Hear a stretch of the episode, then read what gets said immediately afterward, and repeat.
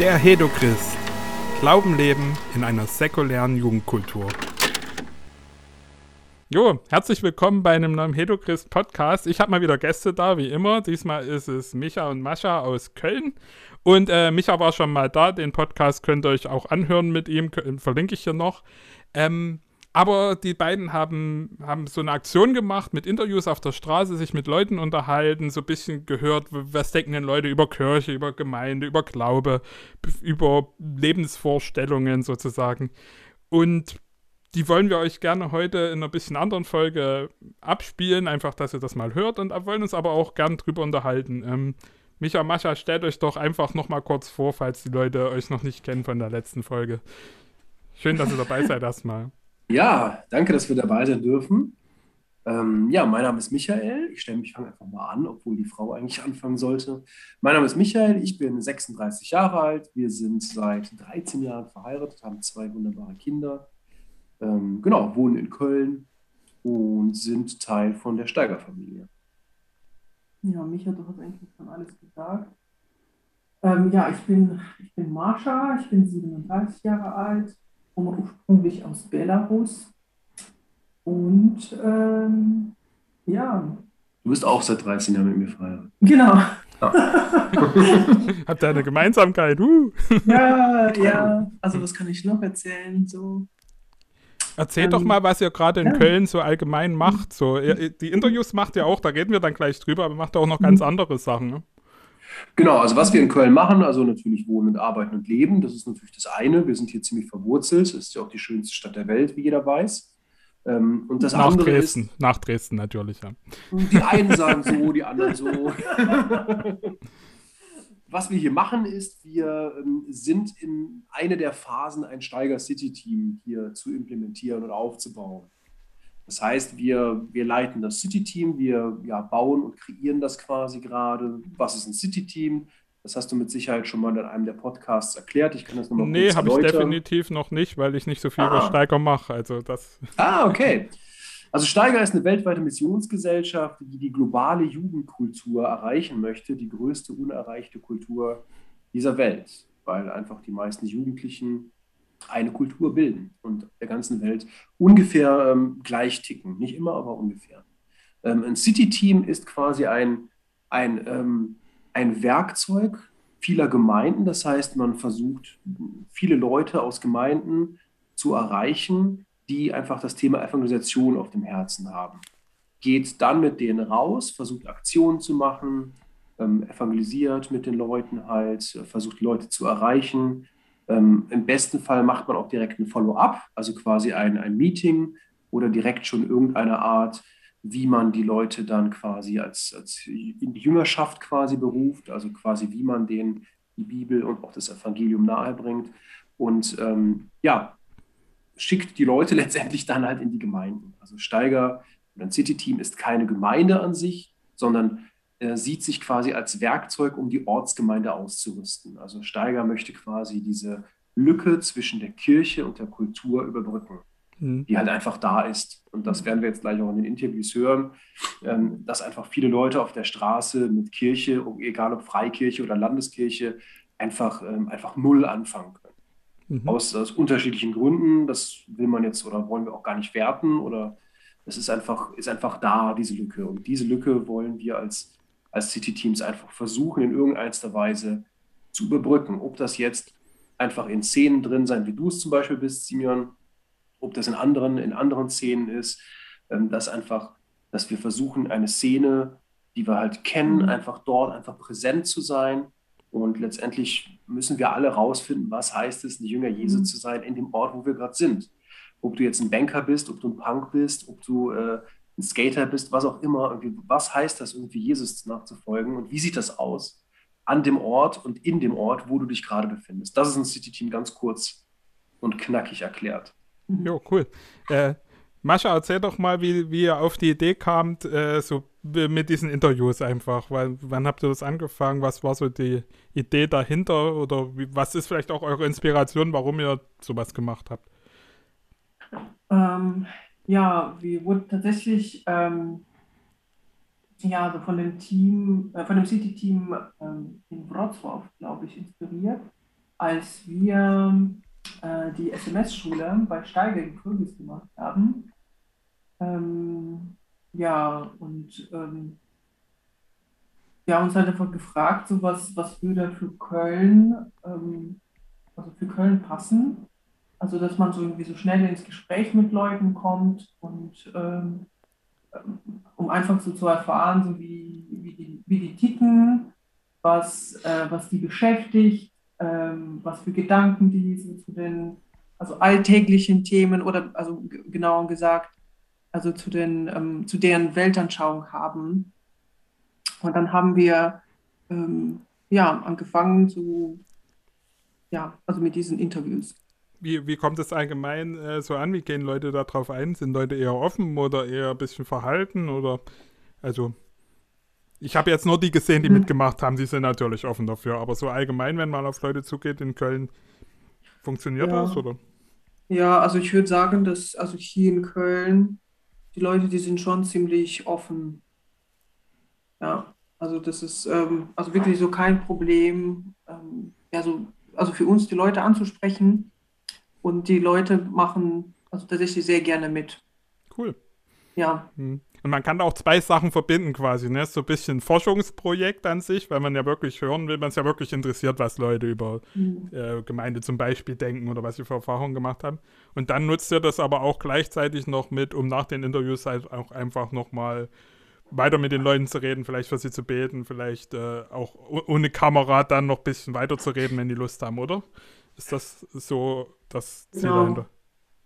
Genau, also wir haben halt, wir haben halt so Fragenkataloge uns zusammengestellt. Ähm, das sind halt einfach eine bestimmte Anzahl von Fragen, je nach Thema. Ähm, und die versuchen wir natürlich dann einmal zu beantworten. Das klappt mal mehr, mal weniger gut. Manchmal schweift man ab mit Fragen. Ähm, letztendlich geht es in diesen Fragen nicht darum, dass man sagt, äh, sag mal, willst du, willst du den Herrn Jesus annehmen, sondern ja, es sind einfach verschiedene Fragen, hauptsächlich ein bisschen um die Weltanschauung auch rauszukitzeln. Und das ist auch immer der Anhaltspunkt oder der Anker, den wir halt sagen. Mhm. Uns interessiert letztendlich die, die Weltanschauung der Leute und ähm, wie, wie junge Menschen über bestimmte Themen denken. Ähm, am Ende, nach, nach jedem Interview, kommt immer die Frage, warum macht ihr das eigentlich? Und was macht ihr damit überhaupt? Entweder kommt das am Anfang oder am Ende. Von ja. daher, ähm, dass das, das, ähm, der, der Grund, warum wir das machen, ist einfach das habe ich, ich einfach so gelernt im, im Verkauf. Ich komme aus dem Verkauf.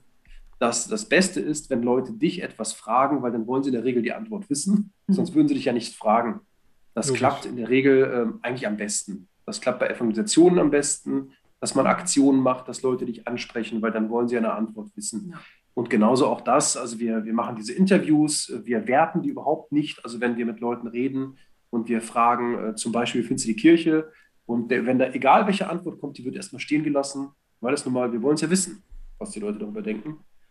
Und im Nachhinein können wir natürlich, wenn das Interview dann fertig ist, auch, auch darüber reden und auch diskutieren. Ähm, kommt nicht immer vor, das Diskutieren. Also wir versuchen die Leute schon stehen zu lassen und ähm, ja, bieten letztendlich klar dann auch Gebet an, ähm, haben teilweise wirklich intensive Gespräche. Wir hatten auch schon erlebt, dass sich Leute danach wirklich bekehrt haben aus dem Interview.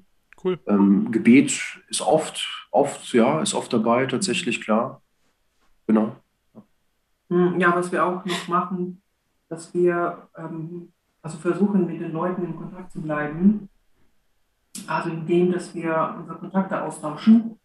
Äh, meistens sind das äh, also unsere Instagram-Accounts, dass die Leute dann die Möglichkeit haben, ja, einfach uns zu schreiben oder dass wir denen folgen. Genau. Cool.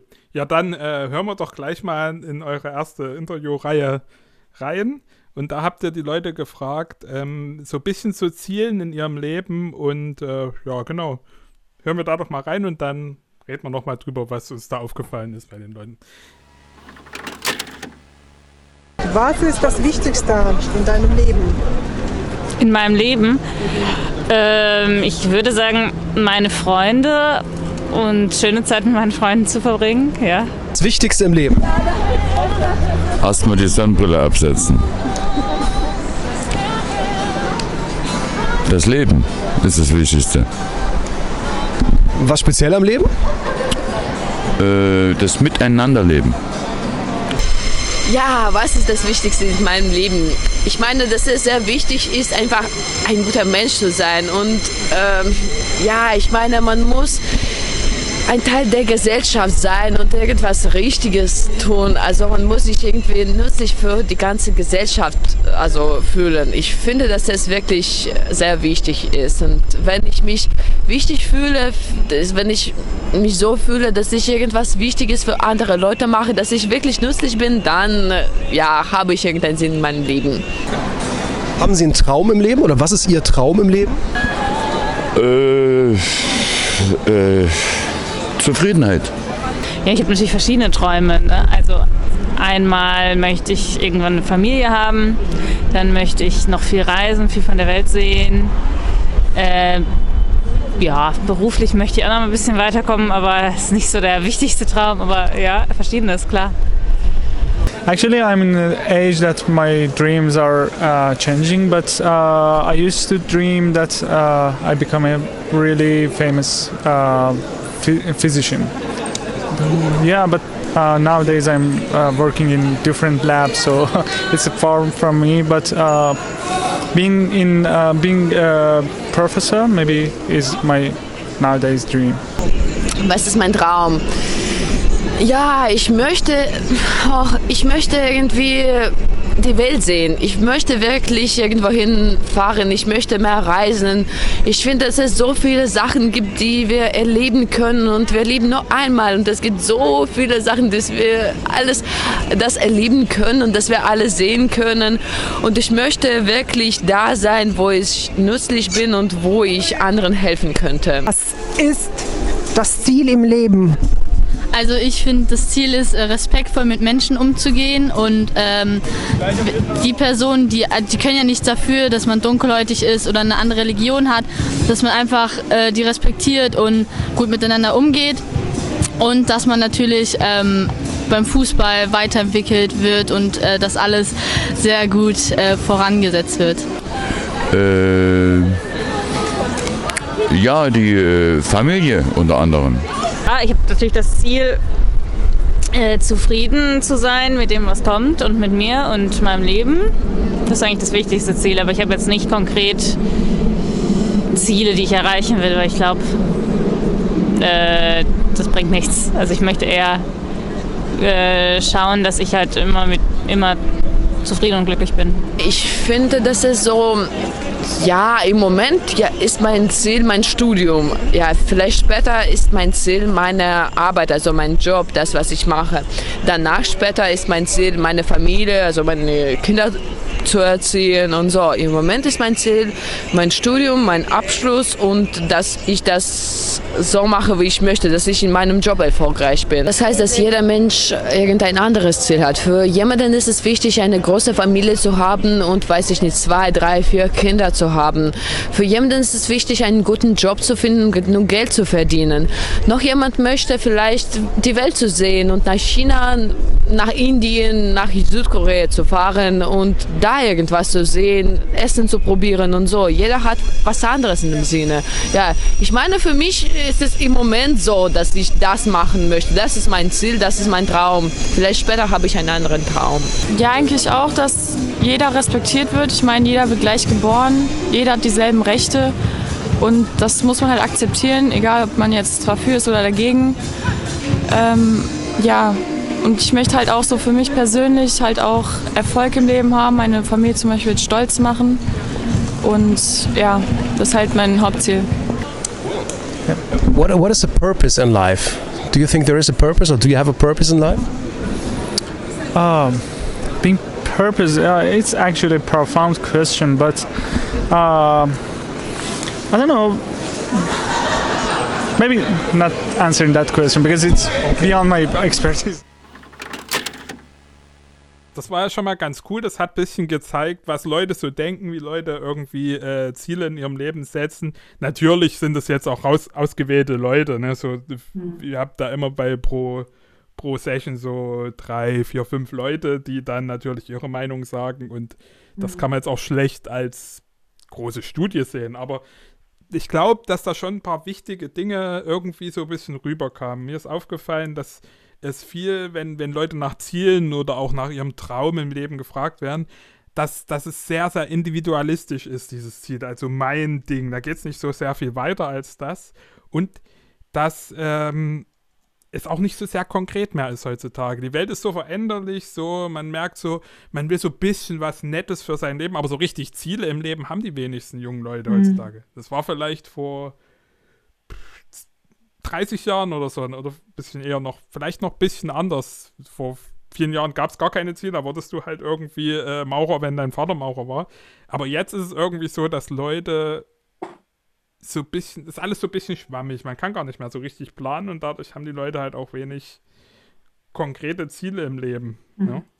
Das ist mir jetzt aufgefallen. Trend ist so ein bisschen, ja, Freunde, Familie, Reisen, aber irgendwie noch dieses Ding, ich will auch was Gutes tun für die Welt, für andere Menschen. Ne? Und vielleicht dieses ganze Macht, Ruhm, Geld in, in, in dieser Generation, glaube ich, erstmalig so ein bisschen mehr in den Hintergrund rückt, weil Leute merken, das bringt es nicht so ganz. Ne?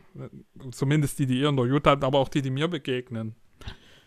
Oder wie würdet ihr das so zusammenfassen, was so Ziele, was so dieser Trend ist von, von Leuten, auch Traum, ne, ist so ein großes Wort, aber da stellt sich doch heutzutage keiner mehr was drunter vor. Oder vielleicht sogar ja, falsche Vorstellungen irgendwie, so was uns erzählt wurde, du musst Ziele haben und dann merkt man, ja toll, was ist denn das für ein tolles Ziel irgendwie, so der Gehaltscheck, so, ne? Also das ist nicht mehr das, Mhm. was Mhm. die Generation anspricht. Würdet ihr das sehen? Ist das.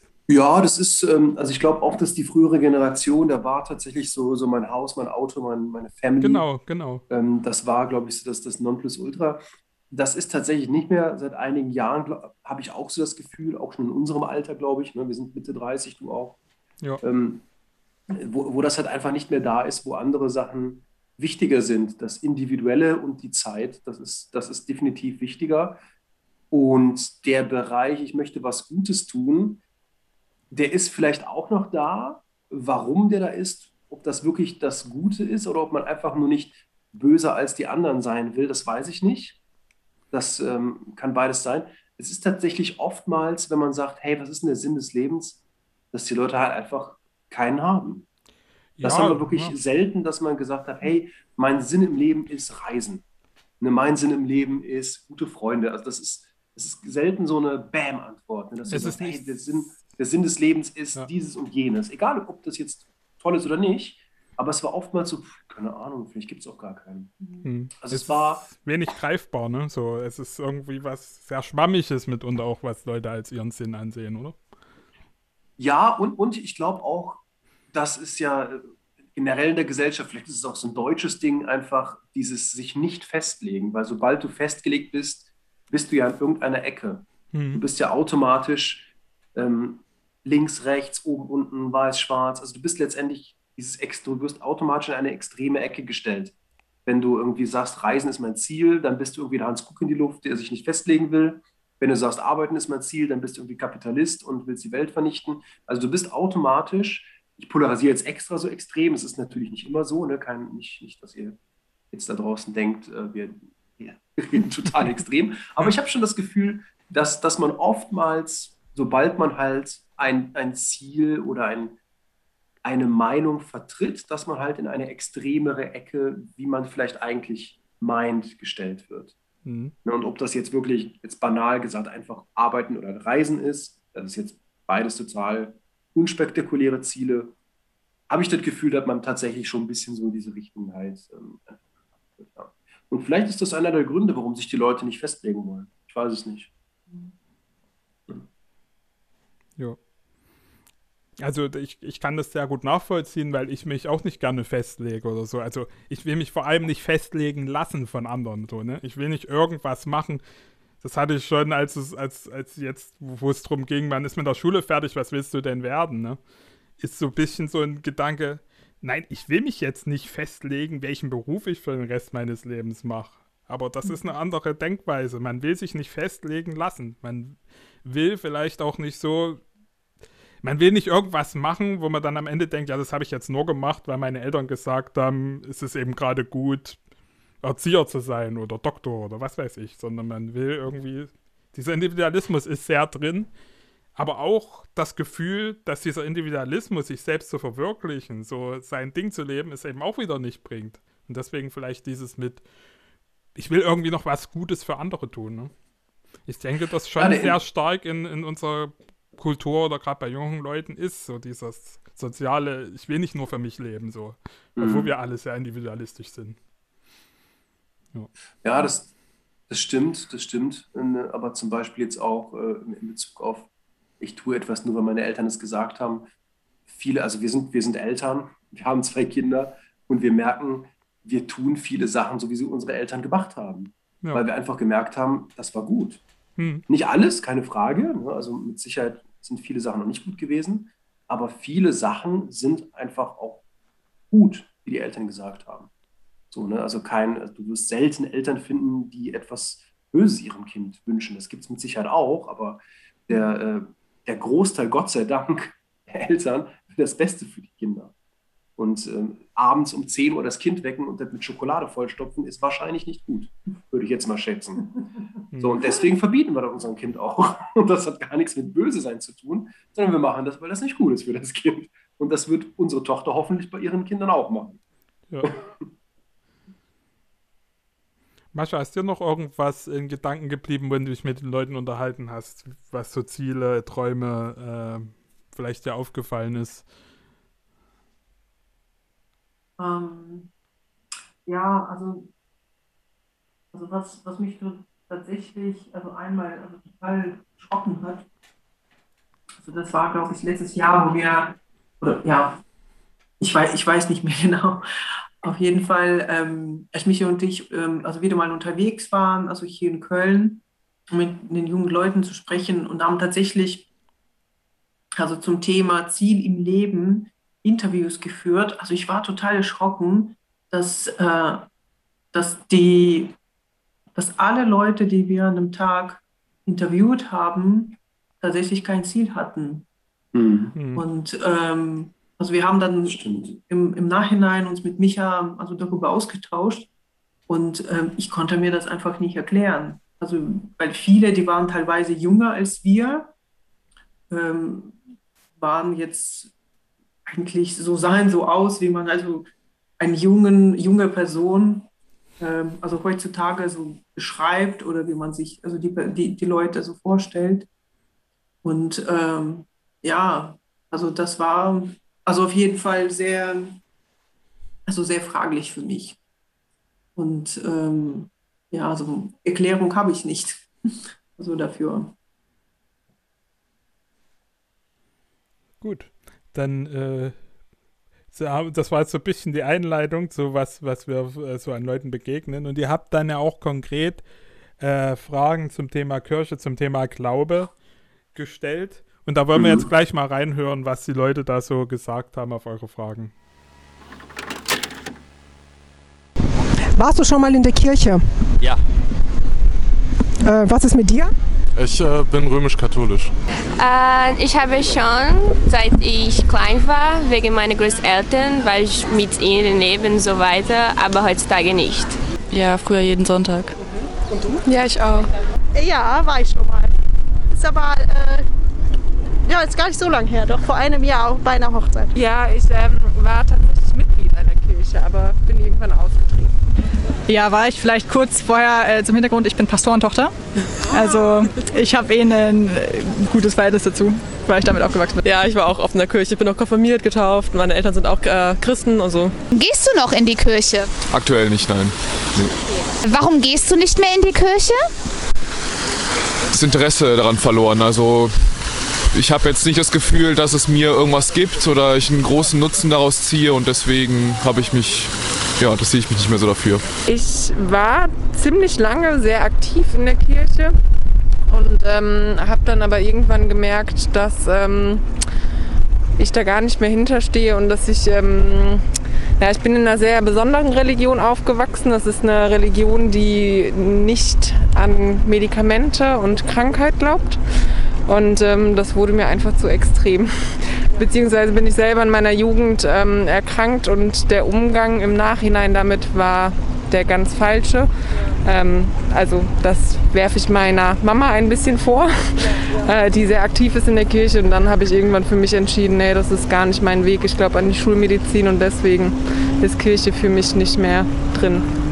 Also ich bin atheistisch aufgewachsen. Äh, das heißt, meine Eltern, die selbst äh, eigentlich der Religion näher stehen oder standen als ich, äh, haben mir die Wahl gelassen und äh, dennoch, obwohl ich oft in meiner Kindheit und Jugend und auch jetzt mit der Kirche in Berührung komme, ähm, stellt die Kirche für mich selten eine Gemeinschaft dar, die äh, mich dazu bringt, dort Mitglied sein zu wollen. Also ich, ich sehe dort eher die, ähm, die Ansichten, vor allem in der katholischen Kirche, die ich nicht teile. Und ich ähm, denke, die Kirche könnte davon profitieren, modernere Ansichten zu entwickeln, um dann auch Menschen wie mich, die nicht von vornherein dort ähm, rein erzogen wurden, äh, ja, anzusprechen. Und das ist bei mir nicht passiert, weil viele Ansichten nicht mit meinen vereinbar waren. Habt ihr so ein Verlangen, ab und zu dahin zu gehen? An sich nicht. Ich, das ein, der einzige Vorteil für mich an sich ist, im Hochsommer ist es kühl da drin. Ja, schon manchmal. Ja. Ja, ich auch. Ja. Verlangen finde ich schwierig irgendwie wie zu sagen. Also ich mache halt viel ehrenamtlich irgendwie in der Kirche, deshalb macht man es irgendwie sowieso. Deshalb denke ich mir, okay, wenn ich das Verlangen hätte, dann kann ich auch irgendwie ohne, ohne Kirche beten oder so, weil ich die Verbindung dazu habe. Aber so das Verlangen in die Kirche direkt zu gehen, habe ich jetzt nicht unbedingt. Ja, vielleicht, ich möchte sehen und so weiter. Ich habe Interesse an Kirche, aber ich habe keine Zeit. So. Ich, ich gucke mir manchmal gerne aus touristischen Gründen Kirchen von innen an, weil das ja schöne Bauwerke sind. Das ist ja nicht abzustreiten, aber nicht im Sinne von ein, an einem Gottesdienst teilhaben wollen. Also das Verlangen in die Küche zu gehen habe ich ehrlich gesagt fast, also ganz, ganz selten, ja gar nicht. ähm, aber ich war in der Hausgemeinde, also ich habe auch irgendwie einen Zugang zum Glauben. Äh, genau, ich lese in meiner Bibel, ich bete gern. Ähm, ich brauche die Kirche nicht dafür, ehrlich gesagt. Tatsächlich ganz genauso. Also ich finde es im Ausland spannend, so gerade Italien, Frankreich, moderne Kirchen gar nicht so. Ähm, aber das Verlangen habe ich lang nicht mehr verspürt. Nee. Ähm, was denkt ihr denn über die Kirche so insgesamt? So was, was, wie könnte diese Kirche eine Kirche beschreiben? Äh, also ich finde, dass dann die Menschen ihrem Glauben nachgehen können halt. Das ist eigentlich gut. Ja. Ja, ich glaube schon, dass sie äh, in den letzten Jahren extrem gelitten haben, mit einigen Skandalen auch. Und ähm, ich glaube, dass das vielleicht auch in meiner Meinung so ein bisschen bestärkt wurde. Also ich konnte damit nicht so viel anfangen und ähm, bin aber trotzdem ganz normal zur Kommunion gegangen, habe eine Firmung äh, mitgemacht und so. Aber ich bin jetzt nicht mehr so aktiv dabei. Also. Ja, also an sich finde ich Kirchen architektonisch sehr, sehr gut, sehr interessant. Ich bin selber nicht religiös, deswegen habe ich da eine sehr distanzierte Meinung zu. Ich finde, man sollte beides trennen, Staat und Kirche. Das wäre schon ein guter Schritt in die Richtung, dass ich das ganze Konzept ein bisschen eher ernst nehmen würde. Aber an sich habe ich selber mit Religion nichts zu tun. Also als erstes fällt mir Machtspiel ein, ähm, Machtgefälle und ähm, aber schon auch ähm, oft ein Zusammenhalt. Also das ist, ja, Kirche ist ja nicht nur schlecht. Ich glaube, so wenn da eine gute Gemeinschaft ist, dann kann das auch echt ähm, sehr ja, positiven Einfluss aufs Leben geben, wenn man halt glaubt. Ja, das ist jetzt ein bisschen kritischer, was ich sage, weil ich bin ja auch selber äh, Teil der katholischen Kirche, aber also ich fand das schon nicht in Ordnung, was in den letzten Jahrzehnten passiert ist in Europa und in den Vereinigten Staaten, dass vor allem auch Priester äh, von denen man dann wirklich wusste, dass die Kinder missbraucht haben, man die dann echt, echt einfach so ausgetauscht hat mit anderen und Bischöfe davon Bescheid wussten. Deswegen bin ich der Meinung, ähm, keine Ahnung. Also ich glaube zwar, also ich glaube halt tatsächlich an Gott, aber bin halt der Meinung, dass es auch oft einfach nur Menschen sind, die Teil so einer, Teil einer Gruppe sind, die, keine Ahnung, viele verkehrte Dinge tut. Und das das macht es manchmal überraschend schwer, um ehrlich zu sein. Äh, oldschool, ähm, sehr regelkonform.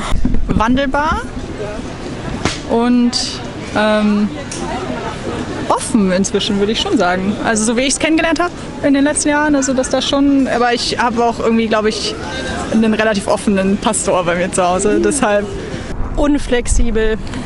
Also das ist, wie ich es wahrnehme, das, was auch nicht stimmen kann, weil das vielleicht unterschiedlich ausgelebt werden kann, aber das ist, wie, wie ich es wahrnehme, dass es da sehr viele Regeln gibt, die zum Teil äh, nicht aufgedröselt werden.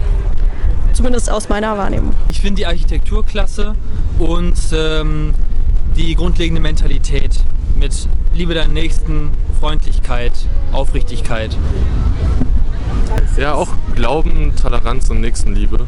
Also die Musik finde ich auf jeden Fall sehr positiv in der Kirche. Ich war lange im Chor, ähm, habe auch einen super coolen Pastor früher gehabt, mit dem ich noch Sport gemacht habe. Ähm, also super großes Jugendprogramm gehabt.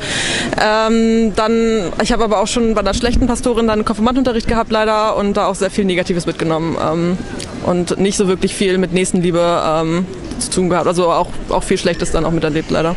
Ähm, auch definitiv Pro äh, Jugendarbeit, viele Angebote, auch gerade Richtung so Caritas und sowas, Diakonie. Ich glaube, sowas ist wirklich sehr gut. Was ich negativ gemerkt habe, ist gerade die jungen Kollegen, die halt irgendwie Theologie studieren, die halt neu als Vikare reinkommen, die sind teilweise sehr versteift und halt sehr stark glaube ich, beziehungsweise stark eingefahren. Also die sind dann wieder eher traditioneller als die, die jetzt irgendwie so mittelalt sind. Ist mir aufgefallen. Und das ist ein bisschen kritisch, finde ich. Weil die dann wenig wieder so was von außen zulassen, teilweise, also aus Erfahrung. Ähm, also ich finde schon, dass wenn man an Gott glaubt, ähm, das kenne ich ja durchaus aus meiner Erfahrung, dass einem das sehr viel Halt geben kann und ähm, ich schon das Gefühl habe, dass seit ich nicht mehr daran glaube, so ein Stück weit Halt verloren gegangen ist. Jetzt irgendwie, glaube ich, noch so an so ein Zwischending wie Schicksal oder an das Gute in der Welt, aber es ist nichts mehr, was mit Gott oder Religion betitelt werden könnte. Und ich glaube, das ist schon was sehr Kraftspendendes, dass man alle Probleme, die man so hat, einfach auf ja, Gott werfen kann, wie das, glaube ich, viele auch so sagen. Und man dann irgendwie ähm, für sich eine Kraft spürt, dass man alles lösen kann. Und ähm, seit ich nicht mehr an Gott glaube, muss ich mich halt, was gut ist, aber muss ich mich viel mehr selbst mit meinen Problemen beschäftigen und ähm, da viel mehr Kraft reinstecken. Und ich glaube, das ist schon was, was ähm, schön ist und was einem einfach ja, totalen Halt geben kann.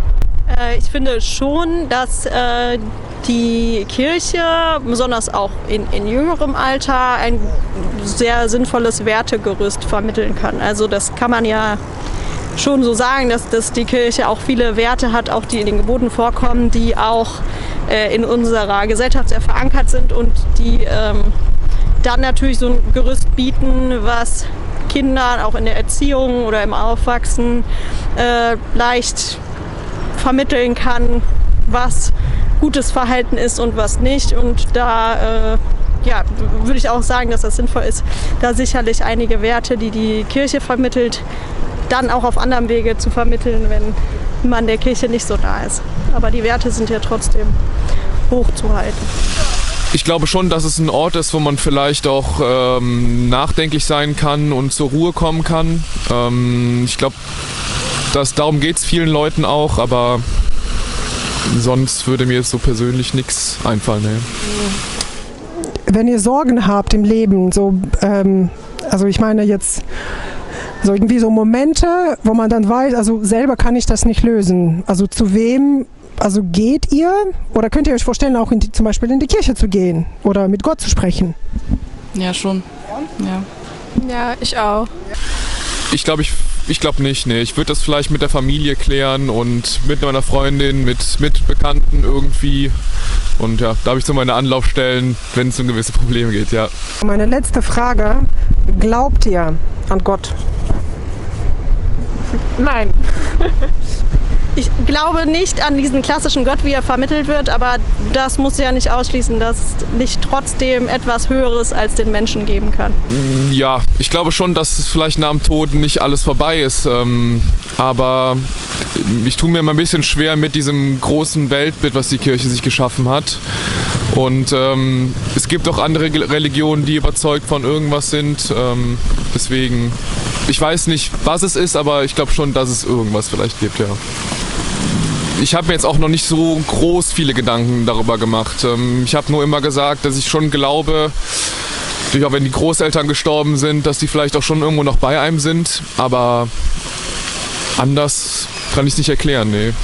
Ist ja auch Glaube, also ist mein Glauben. Ich glaube nicht an Gott, aber ich glaube daran, dass es sinnvoll ist, ein gemeinsames Ziel zu haben. Und wenn es dann Gott ist für viele Leute, ist es in Ordnung für mich. Ich bin auch nicht anti-Gott. Ich glaube nur einfach selber nicht dran. Aber das, was ähm, der Gottesglaube mit vielen macht, finde ich gut, dass man zusammenhält.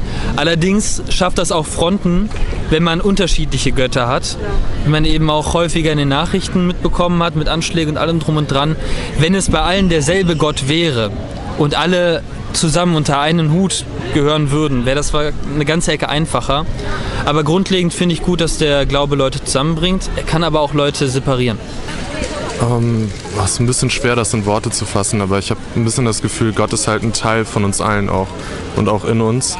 Und äh, zu glauben bedeutet für mich auch halt ein bisschen in mich zu kehren und das in mir zu finden. So, ihr hattet jetzt viele Leute interviewt zum Thema Kirche, Glauben und so. Was mir aufgefallen ist, so als erste, das ist vielleicht auch eine Frage, die ich mir selber stellen muss oder wir uns als Christen, ähm, was ein bisschen so durchkam, war, dass irgendwie Kirche eher eine Hinderung heutzutage ist, für Leute zu glauben. Also so als äh, und nicht nur vom Stil, der Stil ist natürlich altmodisch, aber das gefällt auch manchen Leuten, aber teilweise auch von Inhalten, die angeblich vermittelt werden. Kam so sehr, sehr gut rüber in diesen Interviews so. Ja, das ist halt momentan einfach top aktuell in Köln. Ähm, ich weiß nicht, ob ihr das in den Medien verfolgt habt. Es gibt hier den, den Kardinal Wölki Hm. und es gab Missbrauchfälle ganz viele. Der hat die vertuscht und hier und da ist auch ganz groß in den Medien. Letztendlich ähm, ist da ganz, ganz viel falsch gelaufen. Im Detail, wir wissen es nicht. Auf jeden Fall ist da so viel falsch gelaufen, dass in Köln die Austrittstermine aus der Kirche ausgebucht sind Ach, für die krass. nächsten Monate. Also du kannst nicht mehr austreten, weil einfach äh, die Stadt keine Verwaltungskapazitäten mehr hat. Das heißt, das ist einfach momentan ein, to- total top aktuell. Ach Der so, eine Grund ist halt, der eine Grund ist natürlich dieser Missbrauch, ne, der da immer wieder auftaucht. Und das ist einfach wie so ein, wie so ein schwarzes Tuch, was da drüber hängt. Ähm, und der andere Grund ist halt einfach, ähm, das ist auch das, was wir teilweise gesehen oder, oder selbst merken, dass die Kirche einfach null relevant ist in der Gesellschaft. Null. Also egal welches Thema du ansprichst, die, die Kirche hat, wenn überhaupt, so eine ganz schwammige Meinung. Aber eigentlich, wenn es schon vorbei ist. Und diese, dass die Kirche wie früher eine eine Relevanz hat in der Gesellschaft, eine Stimme in der Gesellschaft hat, das ist halt echt schon seit dem Mittelalter irgendwie vorbei. Ne? Ja. Deswegen, ähm, wenn man wirklich sagt, wenn ich, den, die, wenn ich die Kirche ähm, quasi als Vorbild für den Glauben nehme, dann ja, dann ist das ein Hindernisgrund für ganz, ganz viele Leute. Aber im gleichen Zug, wenn du mit den Leuten redest und dann zum Beispiel die Frage stellst, hey, ähm, wenn Gott wirklich existieren würde, was würde sich ändern irgendwie? Und auch wenn du die Kirche jetzt mal außen vor lässt und es sind die meisten Leute so, dann kommt echt so ein, ah krass, ja, ja, das wäre schon, wäre schon toll, ja, ja, das wäre schon cool, wenn Gott wirklich existieren würde. Oder wenn du denen sagst, hey, Jesus ist eigentlich nicht so, wie du das denkst von der Kirche oder sowas halt. Mhm. Dann kommt schon echt so ein Aha-Effekt, wo die Leute halt denken, ach krass, echt, Jesus will mit mir Gemeinschaft haben, so wie ich jetzt gerade hier sitze. So, ja, genau, genau. Das ist das, genau darum geht es letztendlich halt. Ne? Ja, ich muss, ich muss gerade dabei denken, so an, an die letzten Interviews, die wir, ähm, ja, ich glaube, ja, so in den letzten paar Wochen gemacht haben, wo wir halt auch über das Thema gesprochen haben.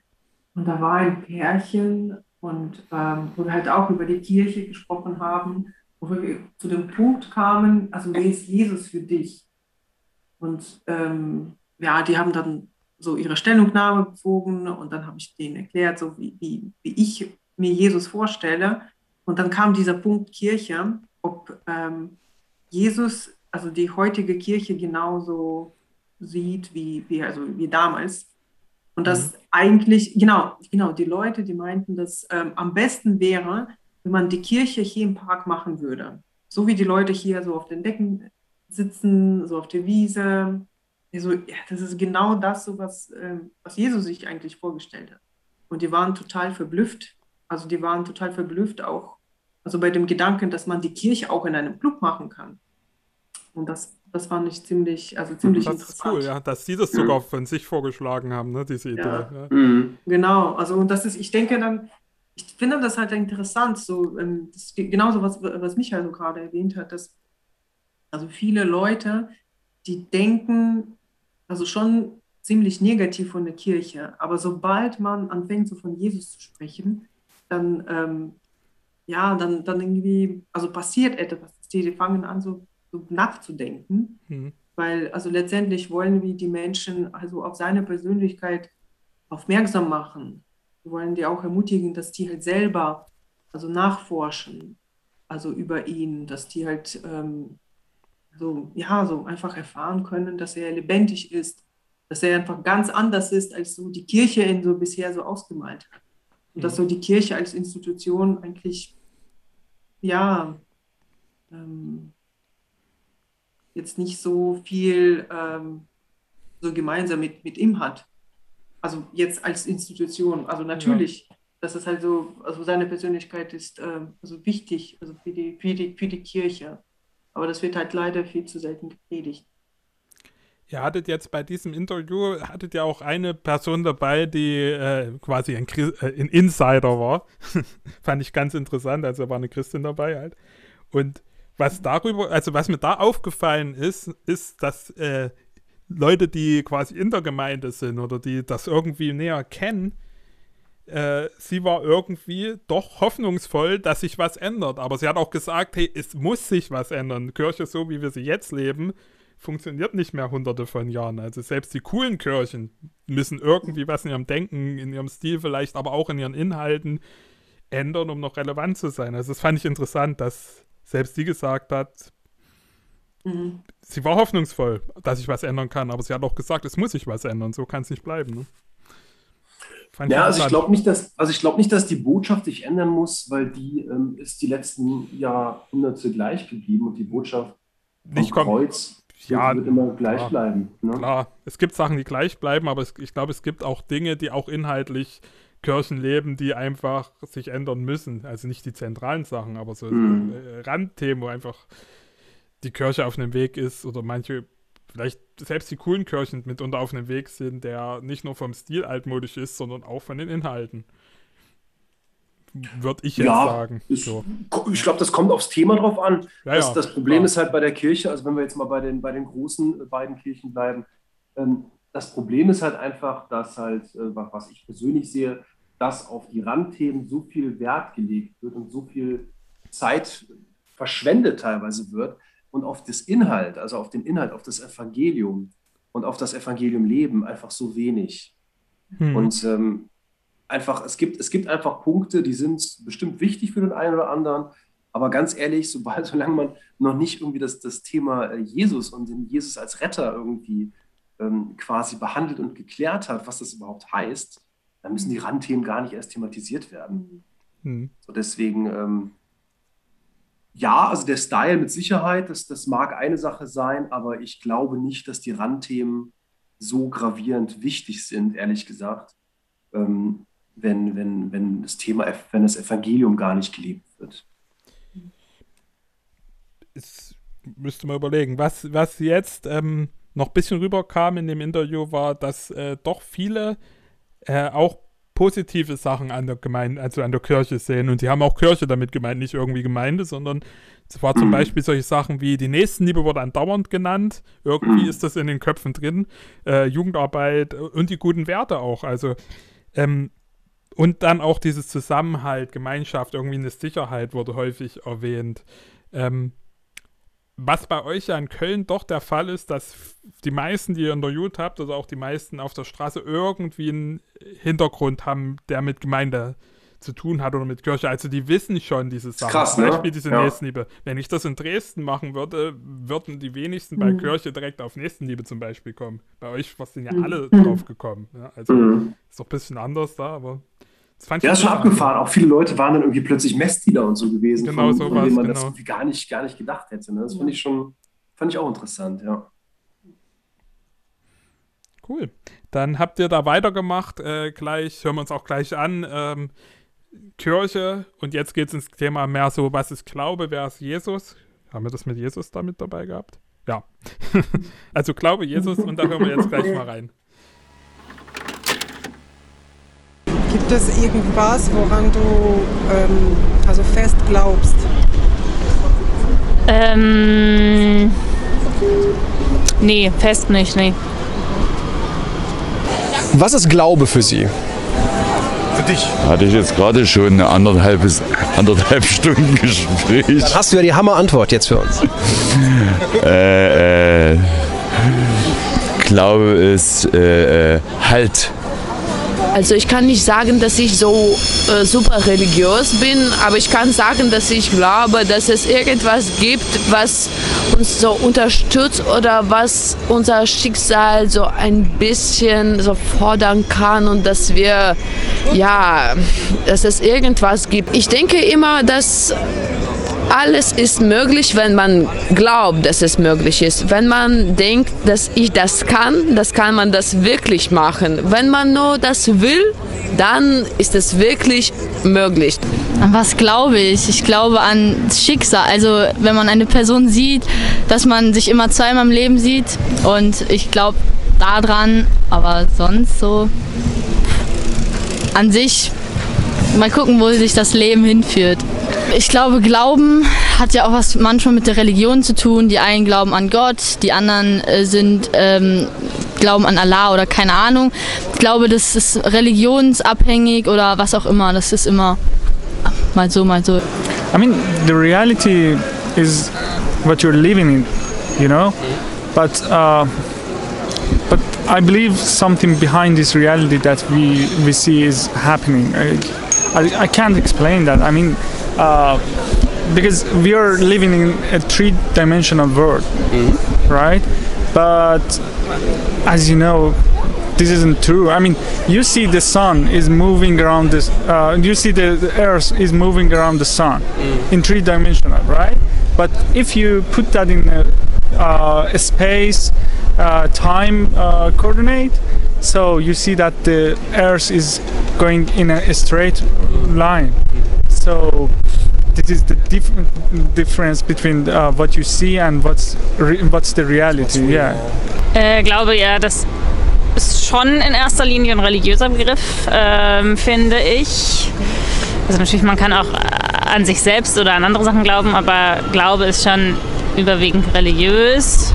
Was bedeutet das für mich? Das bedeutet, dass Menschen, die glauben, in irgendeiner Form halt an was Übersinnliches oder an etwas oder ja an was glauben, was ihnen hilft und sie ja unterstützt so. Ja, das sind halt so quasi so wie Träume, finde ich, die, woran man fest glaubt. Und wenn man halt da so fest daran glaubt, ich kann das echt schwer erklären, dass, ähm, dass es auch vielleicht mal in Erfüllung geht, dass man vielleicht auch wirklich ähm, dadurch es, äh, selbstbewusster wird. Was ist Gott für dich? Oder wenn es Gott gibt, was wäre er für dich? Äh, ich bin bekenntnislos. Was wäre er, wenn es, wenn es ihn geben würde? Äh, dann äh, würde es auch für mich Halt bedeuten. Yes, I believe uh, in God. Uh, I'm actually Muslim, so I believe in God, uh, and I believe the God has created uh, what what we are living is actually uh, from the God. Yeah, I, I believe in that. Ich bin schon so aufgewachsen in einer Familie, wo also eine christliche Familie und habe äh, Glaube an Gott gelernt. Und als Kind habe ich mir auch immer halt vorgestellt, wie so einen alten Mann, der aufpasst. Das ist äh, jetzt nicht mehr, jetzt würde ich sagen, ich ich stelle mir eher halt vor, dass es irgendwie eine, eine höhere Macht ist, die man nicht in Worte fassen kann. Die ja, und auch, oder auch so das Schicksal. Also ich denke, es gibt manchmal Situationen und Begegnungen im Leben, wo ich mir denke, es kann kein Zufall gewesen sein. Dann denke ich immer, das hat, da hatte jemand die Finger im Spiel. Aber ich stelle mir jetzt nicht so konkret Gott vor. Ich glaube, das ist so ein Gefühl, wenn ich mein Gewissen einfach, wenn ich ein schlechtes Gewissen habe, dann heißt das, dass ich was Schlimmes getan habe. Wenn ich mich gut fühle, wenn ich meine, dass ich recht habe, dann, wenn alles okay ist, dann ja, dann ist es wirklich gut. Aber ja, wenn ich verstehe, dass ich irgendwas falsch gemacht habe und so, dann ja, wahrscheinlich habe ich, ich habe auch nicht immer recht, dann muss ich mir wohl entschuldigen, ich musste irgendwas anders machen. Wenn ich mit mir so klarkomme, ist es okay. Für jeden ist es anders. Also uns wird immer in der Schule beigebracht, wir sollen nicht äh, von Gott ein Bild machen. Natürlich macht man sich immer, hat er lange Haare oder was auch immer. Ähm, aber ich habe eigentlich kein gewisses Bild zu Gott. Aber ich bin selber katholisch und da wird ja einem wird jetzt gesagt, dass man an Gott glaubt. Aber ja, ich habe jetzt kein gewisses Bild zu dem. Also ich bin halt auch katholisch und mir wurde halt immer gesagt, dass ich an Gott fest glauben soll, dass er mir halt eine Stütze zu, im Leben sein soll, also darstellen soll und äh, ja, dass ich mich halt immer daran orientieren soll. Worüber muss man denken, wenn, wenn jemand den Namen Jesu ausspricht? Also was, was, was denkt Jesus. von ihm? Ja. Als Person. Ich denke, dass es Jesus gab, aber das ist mir nicht so wichtig auch. Also jetzt, ähm, also ich denke, das war äh, sicherlich ein bemerkenswerter, toller Mensch, aber vor 2000 Jahren in einem Land, was weit weg ist, das hat mit mir nicht mehr viel zu tun. Aber natürlich sind Werte, die er gelehrt hat und Sachen, die er gesagt hat, gut und richtig und prägen natürlich auch uns alle. Jesus, an was denkt, also ich höre das meistens im Religionsunterricht bei uns. Ähm, ja, dann redet man über Maria, über Josef, über die Geburt von Jesus, über die Sachen denke ich dann immer, wenn jemand Jesus sagt, denke ich erstmal an die Geburt, an die Auferstehung und ja. Jesus, ne, ja. Was denkst du über ihn? Ja, natürlich denkt man, ja, das ist Gott, man denkt, das, das ist der Sohn des Gottes. Dann, natürlich denkt man daran, woran sollte man sonst denken. Ich denke aber eher irgendwie an die Kirche, ich denke an sowas. Ja, ich kann mir nichts Besonderes vorstellen. Ich denke eher an die Kirche und dadurch, dass ich nicht so oft in der Kirche bin, also selber, ich kann mir so Bilder vorstellen und solche Geschichten aus der Bibel. Sowas stelle ich mir dann vor. Ja, so wenn ich halt immer Jesus höre, dann kommen halt immer bei mir so Fragen hoch, ob es das wirklich mal, ob es wirklich passiert ist oder ob das jetzt einfach nur so bildlich dargestellt werden soll. Ähm, ja, also ich finde halt, für manche ist das halt wirklich eine Stütze fürs Leben, woran man auch glauben kann. Also ist jedermanns Sache. Und ja, ich persönlich habe jetzt teilweise ein paar Zweifel, so ob das auch wirklich passiert ist, aber ich meine, das kann jedem überlassen sein. Ja. Wenn es Gott geben würde, gäbe es etwas, gäbe es etwas, für was du ihn bitten würdest? Ähm, Liebe. Für was Liebe? Generell für Liebe oder irgendwas Spezielles? Äh, Liebe ähm, äh, mit den Mitmenschen.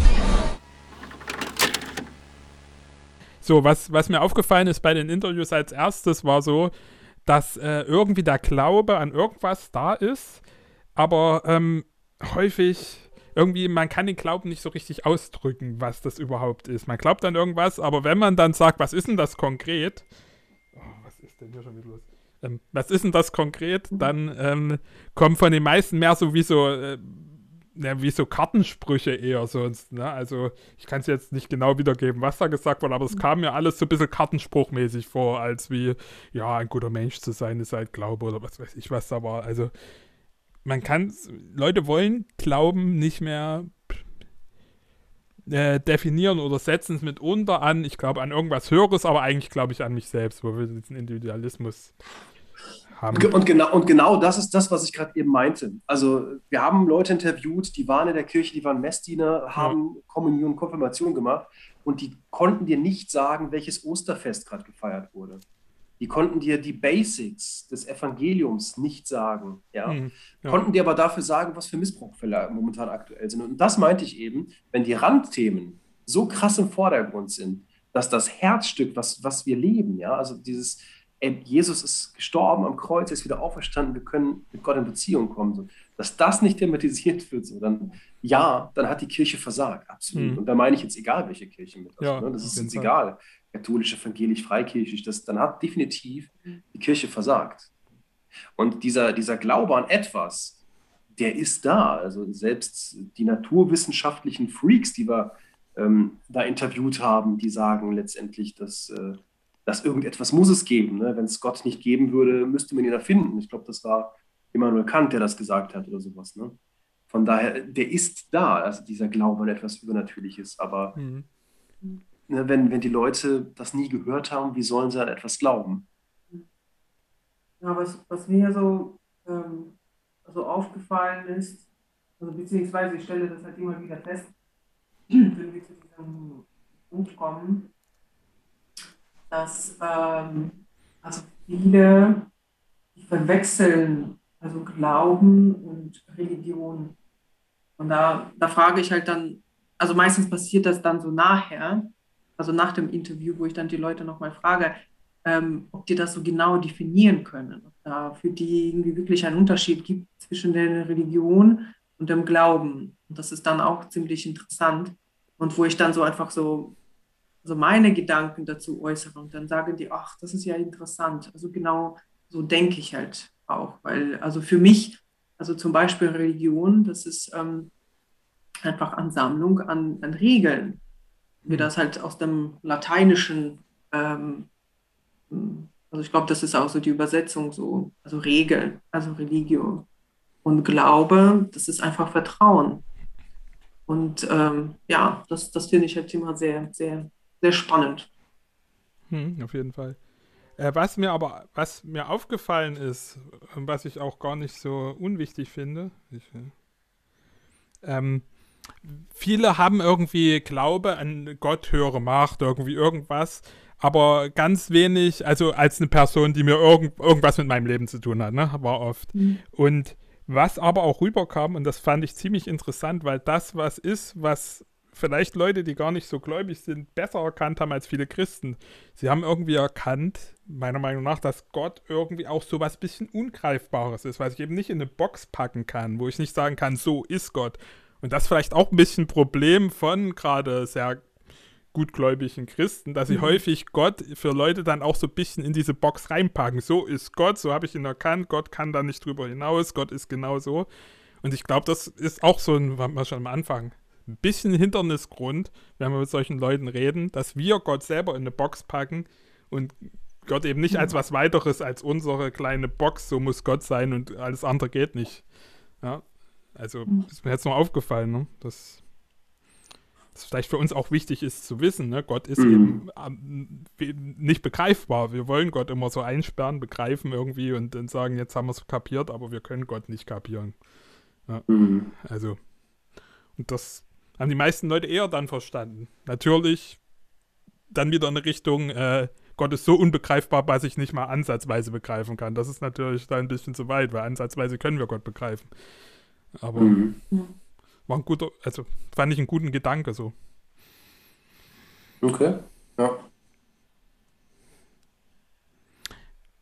Und was auch noch häufig kam, war, ähm, dass Glaube irgendwie so eine Stütze ist und dass äh, viele Leute doch mit der Kirche noch eine gewisse Moral auch verknüpft haben, also in diesen Interviews. Und das finde ich ganz gut. Ich meine, das, das ist, nicht, ist nicht mal selbstverständlich. Es gibt auch viele Christen, die Sachen machen, wo du denkst, also wo die Kirche nicht mehr eine moralische irgendwie Instanz ist, wo die Leute nicht mehr sagen, hey, die sind moralische Leute, wenn ich jetzt nach USA gucke oder so teilweise. Äh, und hier ist es aber teilweise schon noch so, dass Leute schon sagen, ja, da ist schon eine Moral in der Kirche oder auch von der Bibel her teilweise, aber auch was die Leute leben. Ne? Ja, oftmals dieses mit der Stütze, das stimmt, wobei wir gemerkt haben, dass wenn dieses Argument kam mit der Stütze, auch Mhm. gleichzeitig so, ja, ihr seid ja schwach, ihr braucht eine Stütze. Ja, ich bin stark, ich, ich brauche keine Stütze. Also dass Mhm. oftmals das ein bisschen so aus dieser Ecke herkam. Ähm, und ja, also definitiv, also der Glaube ist eine Stütze. Also ich kann, weil ich an Jesus glaube, äh, wahrscheinlich ähm, unbeschwerter durch, durch Krisen gehen. Das ist einfach so, weil ich jemanden habe, der mich, der mich da durchträgt. Das äh, will ich gar nicht bestreiten. Mhm. Aber ähm, das heißt nicht, dass man äh, schwach ist, wenn man Stütze Eben, braucht. eben, eben. Ganz Ist- gar nicht. Ist eher, das ist eher ein bisschen eine Form von Überheblichkeit, wenn jemand sagt, ich krieg alles selber hin. Ne? Genau, richtig. Genau. So. Und klar, natürlich eine Moral hat, hat die Kirche, die, die, ich meine, die Kirche hat ja die Moral mehr oder weniger ähm, hier, hier im Land durchge, durchgedrückt. Also unsere Grundwerte, das, das Grundgesetzbuch ist, ähm, ist auf die zehn Gebote irgendwie zurückzugehen, wenn man so will. Von daher, klar war die Moral mal total hoch da. Aber ähm, nochmal, wenn du dir die Geschichte oder die momentanen Sachen anguckst, ähm, ist sie leider nicht mehr so weit oben.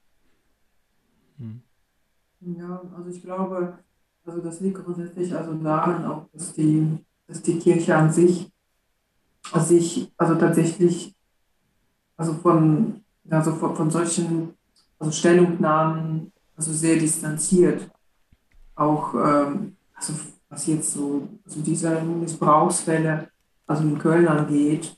Also ich habe bisher also wirklich so gar keine Stellungnahmen gelesen. Also man hat natürlich so hier und da gelesen, was passiert ist. Äh, Also wirklich so nur das Negative, also drumherum, aber das, was die Kirche halt dazu sagt, habe ich gar nicht mitbekommen. Ja.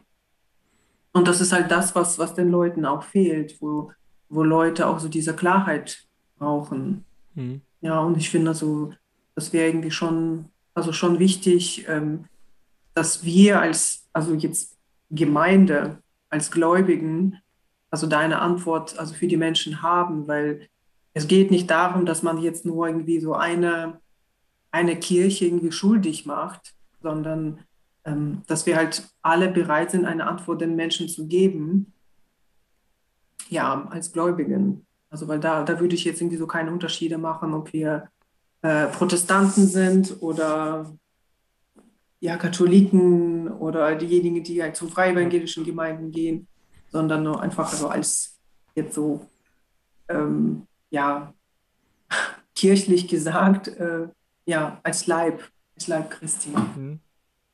Ist es euch schon passiert, dass, ihr da, dass Leute da wirklich so einen richtig krassen Hass da drauf hatten wegen diesen Missbrauchssachen, dass ihr dann auch äh, sagen konntet, meinetwegen, ja, das war scheiße und es tut uns leid. Also es sind ja, es, es ist ja unsere Kirche, ne? Also selbst wenn wir jetzt nicht Katholiken sind oder Protestanten oder so Mhm. was anderes, aber ich glaube, dass das manchmal Leuten auch schon was bringt, dass du sagst, ich stehe zu diesem Glauben und ich liebe auch diese Leute, aber ja, das war scheiße, was sie gemacht haben und sich dann vielleicht auch im Namen der Kirche bei, bei sa- sagen, ja, sorry, das war scheiße so. Also, ne, diese, dass Leute vielleicht auch manchmal drauf warten, dass jemand, der sagt, ich glaube, dass ich denen das nicht alles ab, aber es tut mir leid, was im Namen meiner Religionsgemeinschaft passiert ist und äh, es hilft manchmal Leuten vielleicht mehr, als es immer zu verteidigen zu wollen, sondern einfach zu sagen, ja, das war scheiße und so soll es nicht sein.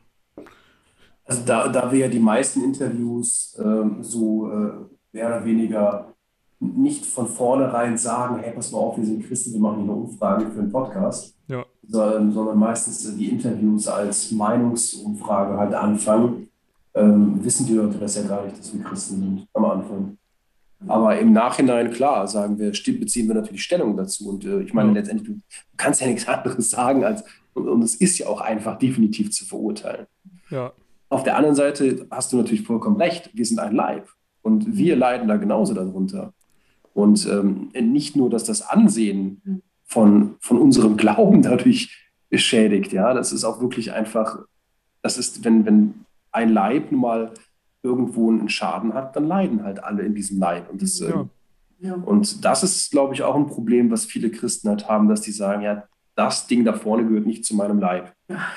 Ne, das das äh, habe ich auch schon oft gehört, wo man dann auch eigentlich sagen muss, doch, Wir glauben alle an den gleichen Gott. Zum Glück. Wir sind alle vom gleichen Jesus erlöst. Zum Glück. Ja.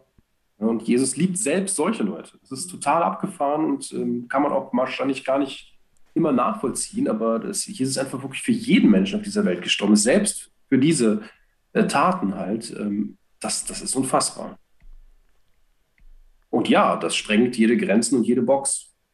Und das haben wahrscheinlich dann ähm, Leute, die damit vielleicht noch nicht so viele Berührungspunkte haben, besser verstanden. Das mag sein. Ja, das ist halt eben so, dass, ähm, was uns halt so voll auf dem Herzen liegt. Also gerade durch diese Interviews die Menschen also zu ermutigen, so mehr nachzuforschen und mehr ähm, also zu Jesus ähm, also zu schauen. Dass die halt selber vielleicht mal in der Bibel lesen oder wenn die Fragen haben, dass die uns nochmal so Fragen fragen können, weil äh, es geht, es geht halt um Jesus. Es geht halt nicht um, um die Kirche als Institution, ähm, sondern halt auch also um diese lebendige Beziehung. Weil Jesus ist letztendlich also in diese Welt gekommen, um ähm, also den Menschheit zu zeigen, wer Gott wirklich ist. Und äh, ja, einfach so den Weg also zu Gott zu zeigen. Und das, das versuchen wir in jedem, also unsere Gespräche einfach so darauf hinzuweisen, dass die Menschen halt nicht nur wissen, dass die von Gott geliebt sind, sondern dass, ähm, dass die auch wissen, wie die zurück zu Gott finden können. Cool. Jo, ne, war, war sehr cool, äh, mich mit euch zu unterhalten. Auch die Interviews waren super cool, sich anzuhören, was die Leute so sagen. Und ähm, wir sind jetzt relativ weit vorangeschritten, deswegen würde ich sagen, wir äh, sehen uns später irgendwann mal wieder, um weiterzumachen. Vielleicht nächste Woche. Ich muss mal gucken, wie es passt. Und äh, ja, schön, dass ihr dabei wart. Vielen Dank, dass wir dabei sein durften.